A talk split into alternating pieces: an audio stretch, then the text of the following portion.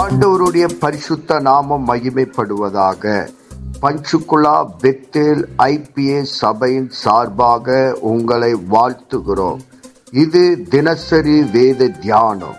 இன்றைய வேத தியானத்தை கேட்டு ஆசீர்வாதங்களை பெற்றுக் கொள்ளுங்கள் கத்தர் உங்களோடு பேசுவாராக. காட் பிளஸ் யூ கர்த்தருக்கு ஸ்தோத்திரம் உண்டாவதாக இன்று தலைப்பு எப்ரியர் எழுதின நிருபம் ஏழாவது அதிகாரம். இந்த அதிகாரத்தை நம்ம தியானித்தோமானால் ஒன்னிலிருந்து பத்தொன்பது வரைக்கும் பார்ப்போமானால் இந்த மெல்கியஸ்துக்கு சாலம் ராஜாவும் உன்னதமான தேவனுடைய ஆசாரியமாய் இருந்தான். ராஜாக்களை முறியடித்து வந்த ஆபரகாமுக்கு இவன் எதிர்கொண்டு போய் அவனை ஆசீர்வதித்தான். இவனுக்கு ஆபிரகாம் எல்லாவற்றையும் தசம்பாகம் கொடுத்தான். இவனுடைய முதற் பேராக மெல்கியஸ்துக்கு என்பதற்கு நீதியின் ராஜா என்றும் பின்பு சாலம் ராஜா என்பதற்கும் சமாதானத்தின் ராஜா என்றும் அர்த்தமான். இவன் தகப்பனும் தாயும் வம்ச வரலாறு இல்லாதவனும் நாட்களில் துவக்கமும் ஜீவனும் முடிவராமலும் தேவனுடைய குமாரனுக்கு ஒப்பாய் என்றென்றைக்கும் ஆசாரியா நிலைத்திருக்கிறான். இந்த வசனம் என்ன சொல்லுகிறதுனா ஆபிரகாம் வந்து ராஜாக்களை வந்து முறியடித்து வரும்போது அவர்களுக்கு அவர்களை போய் ஆசீர்வதித்து அவர்களுக்கு வாழ்த்துக்களை சொன்ன மெல்கியேசு மெல்கியேசுக்கு ஆபிரகாம் வந்து கொள்ளையிட்ட எல்லா பொருள்களுக்கும் ஆபிரகாம் வந்து மெல்கியேசுக்கு தசம் பக்கம் கொடுத்தார். மெல்கியேசுக்கு என்ன அர்த்தம்னா நீதியின் ராஜாவும் சமாதானத்தின் தேவன் என்று அர்த்தமாம். இந்த மெல்கியேசு வந்து அவருக்கு வந்து தாய் தகப்பனோ அல்லது அவர் வம்ச வரலாறு பற்றி ஒன்றும் அதிகம் குறிப்பிடப்படலை. ஏன்னா அவர் வந்து ஆதி ஆகமத்தில் தான் சில சில அதிகாரத்தில் அவரை பேர் குறிப்பிடப்படுகிறது. மிச்ச இடங்களும் அவரை வந்து குறிப்பிடப்படவில்லை.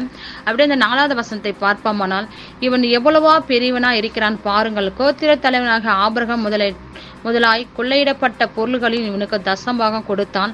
லேவின் புத்திரரை ஆசாரித்தத்தை அடைக்கிறவர்களும் ஆபிரகாமின் அறையிலிருந்து வந்த தங்கள் சகோதரனாக ஜனங்களின் கையில் நியாயபிரமாணத்தின்படி தசம்பாகம் வாங்கிறவதற்கு கற்றலை பெற்றிருக்கிறார்கள். அப்படின்னா நம்ம வந்து நான் ஆண்டவருக்காக தசம்பாகம் கொடுக்கும்போது ஆண்டவருடைய கத்த தத்துவத்தை நம்ம அறிந்து கொள்ளுகிறவரா இருக்கிறோம். ஆண்டவர் வந்து நம்மளை ரச்சித்தார் நம்மளுக்காக பிதாவின் இடத்துல பரிந்து பேசுகிறவரா இருக்கிறார் என்று இந்த வசனம் சொல்லுகிறது. அப்படியே இந்த வசனத்துல ஃபுல்லா நம்ம பார்ப்போமானால் அப்படியே ஆறாவது வசனத்தை பார்ப்போம்? ஆகிலும் அவனுடைய வம்ச வழியிலே வராதவனாக இவன் ஆபிரகாமின் கையிலே தசம்பாகம் வாங்கி வாக்குத்தத்தங்களை பெற்றவனா ஆசீர்வதித்தான். அப்படின்னா ஆபிரகாம் வந்து எல்லாவற்றிலையும் இவருக்கு வந்து தசம்பாக கொடுத்தார்னு இருக்கிறது. சிறியவன் சிறியவன் பெரியவன் ஆசீர்வதித்து ஆசீர்வதிக்கப்படுவான். அதற்கு சந்தேகம் அப்படின்னா ஆபிரகாம் மூலயமா மெல்கியஸின் மூலமா நான் ஆபிரகாம் வந்து ஆசீர்வதிக்கப்படுகிறவரா இருக்கிறார். அப்படியே எட்டாவது வசனத்தை பார்ப்போமானால் அன்றி இங்கு மறிக்கிற மனுஷர்களை தசம்பாக வாங்குகிறீர்கள் அங்கேயும் பிழைத்திருக்கிறான் என்று சாட்சி பெற்றவன் வாங்கினான். அன்றி மெல்கியஸுக்கு ஆபிரகாம் எதிர்கொண்டு போனது போது லேவியான் தன் தகப்பனுடைய அறையில் இருந்தபடியால் அப்படின்னா நம்ம நம்மளுக்காக தேவன் மறித்தார் நம்மளுக்காக நம்மளோட பாவங்களுக்காக சிலுவலை அறையப்பட்டார் என்று நம்ம ஒவ்வொரு நாளும் நம்ம எண்ணுகிறவங்களா இருக்கணும். ஏன்னா நம்மளை வந்து நம்ம நம்ம இந்த உலகத்தில் வாழற பூமியை சரி எல்லாவற்றையும் தேவன் தான் சிருஷ்டித்தார். நாம வந்து பழைய வாழ்க்கையிலேருந்து நம்ம மறித்து மீண்டுமா நம்ம புதிய சிருஷ்டி சிருஷ்டிக்கப்பட்டது தான் அந்த- அந்த வசனம் சொல்லுகிறது. அப்படியே நம்ம அந்த பதினோராவது வசனத்தை பார்ப்போமானால் அல்லாமல் இஸ்ரேல் ஜனங்கள் லேவி கோத்திரார் ஆசாரியர் முறை கொட்டப்பட்டிருந்தால் நியாயபிரமாண நியாயபிரமாணத்தை பெற்றவர்கள் அந்த ஆசாரி முறையினை பரிபூர்ணப்படுத்த உண்டானாமல் ஆறனுடைய முறையின்படி அழைக்கப்படாமல் மெல்கியசனுடைய முறையின்படி அழைக்கப்பட்ட வேறொரு ஆசாரியர் எழும்ப வேண்டியது என்ன? ஆசார் தத்துவம் மாற்றப்பட்டிருந்தமானால் நியாயபிரமாணம் மாற்றப்பட வேண்டியதாகும். இவைகள் எல்லாவற்றையும் குறித்து சொல்லப்பட்டிருக்கிறதே. அவர் வேறொரு கோத்திரத்தார் உள்ளவராய் இருக்கிறார் அந்த கோத்திரத்தின் ஒருவனாகிலும் பலிபீடத்த ஊழியம் செய்வதில்லை நம்முடைய க கர்த்தர் யூதா கோத்திரத்தில் தோன்றினது என்பது பிரச்சித்தமாக இருக்கிறது அந்த கோத்திரத்தால் குறித்து மோசே ஆசரி ஆசரித்தத்தை பற்றி ஒன்றும் சொல்லி அப்படின்னா ஆண்டவர் வந்து வந்து லேவி கோத்திரத்தில் பிறந்தவங்க தான் வந்து ஆசாரித்து ஆசாரி ஒரு வேலையை செய்ய முடியும். ஏ- ஏசப்பா வந்து யூதா கோத்திரத்தில் பிறந்தவரங்கிறதுலாம் ஆசாரி ஒரு பணியை அவர் செய்ய முடியாது.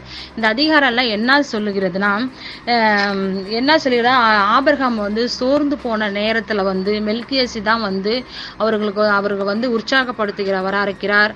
அவரும் மெல்கியசி மூலம் ஆபிரகம் வந்து ஆசீர்வதிக்கப்படுகிறவராக இருக்கிறார். அஹ், வந்து நம்மளை வந்து நீதிமானம்னு ஆக்கப்படாது. நம்ம கிருபையின் படி நம்ம வாழும்போது தான் நம்ம நீதிமானம் ஆக்கப்படும்.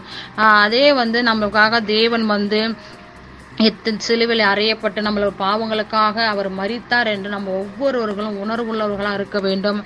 அப்படியே வந்து நம்மளுக்காக பிதான ஆ- பிதான பிதான தேவனிடத்துல ஆண்டவர் வந்து பரிந்து பேசுகிறவராக இருக்கிறார். நம்மளோட பாவங்களுக்காக பரிந்து பேசுகிறவராக இருக்கிறார். இந்த நாட்களிலும் கூட நம்ம ஒவ்வொரு நாளும் நம்ம தேவன் செய்த நன்மைகளை நினைத்து நம்ம நன்றி சொல்றவங்களா இருக்கணும். ஒவ்வொரு நாளும் வேத வசனத்தின்படி நடக்கிறவர்களா வேத வசனத்தை தியானிக்கிறவங்களா இருக்கணும்.